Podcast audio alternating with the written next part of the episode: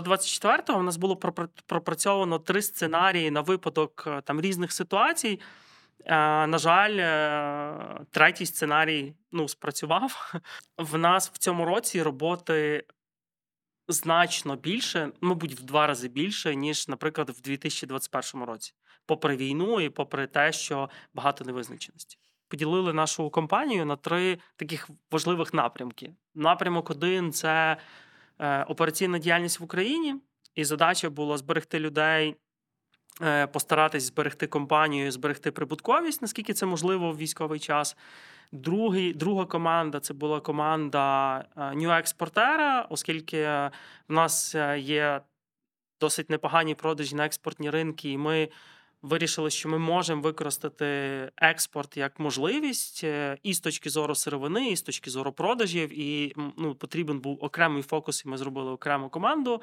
І третя команда це команда Safe Pets of Ukraine, яка працювала над тим, щоб допомагати тваринам в Україні. Ми е, за перших кілька місяців видали, ну, відправили е, в окуповані території на схід в центр України близько 200 тонн нашої продукції.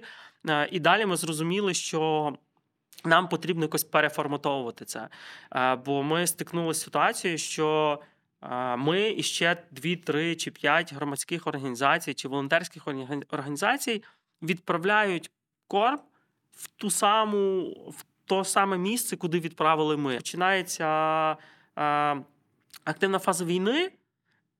В Україні закривається велика кількість зоомагазинів, ветеринарних клінік, і люди раптово починають дзвонити на кол-центр 900, бо виявляється, це єдиний е, телефон, який може дати, де де працюють фахові ветеринари, які можуть дати поради, що робити з твариною. І дівчата-ветеринари, які працюють е, на кол-центрі в Києві, вони працювали під час е, бомбардування, обстрілів, е, перебуваючи в бомбосховищах, вони надавали консультації. Є зараз дуже багато історій, які ми з ними записали, де вони розказували, як вони по телефону приймали роди в тварин, як вони там допомагали врятувати, вилікувати і так далі. І так далі. Найважливіший урок один з найважливіших уроків е, в компанії Кормотех в цьому році для мене це те, що в період невизначеності, в період нерозуміння комунікуй. Комунікації це найсильніша зброя. І коли ми не розуміли, що нам робити, ми вирішили, що ми будемо комунікувати. Ми там Ростислав, як CEO нашої компанії, він записував щоденні звернення до команди. Ми Зробили там повідомлення для наших партнерів, де ми практично кожного тижня чи кожних кілька днів ми їх повідомляли стан справ, що ми робимо, що ми плануємо робити, що ми зробили, який у нас результат. Ми помітили дві дуже цікаві тенденції. Тенденція номер один: всі, абсолютно всі партнери казали: ми з вами, ми за вас, Україна молодці, давайте, боріться.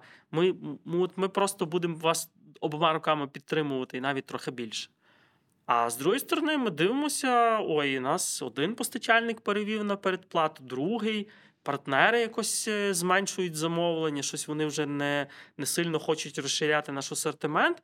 Ми почали про це говорити.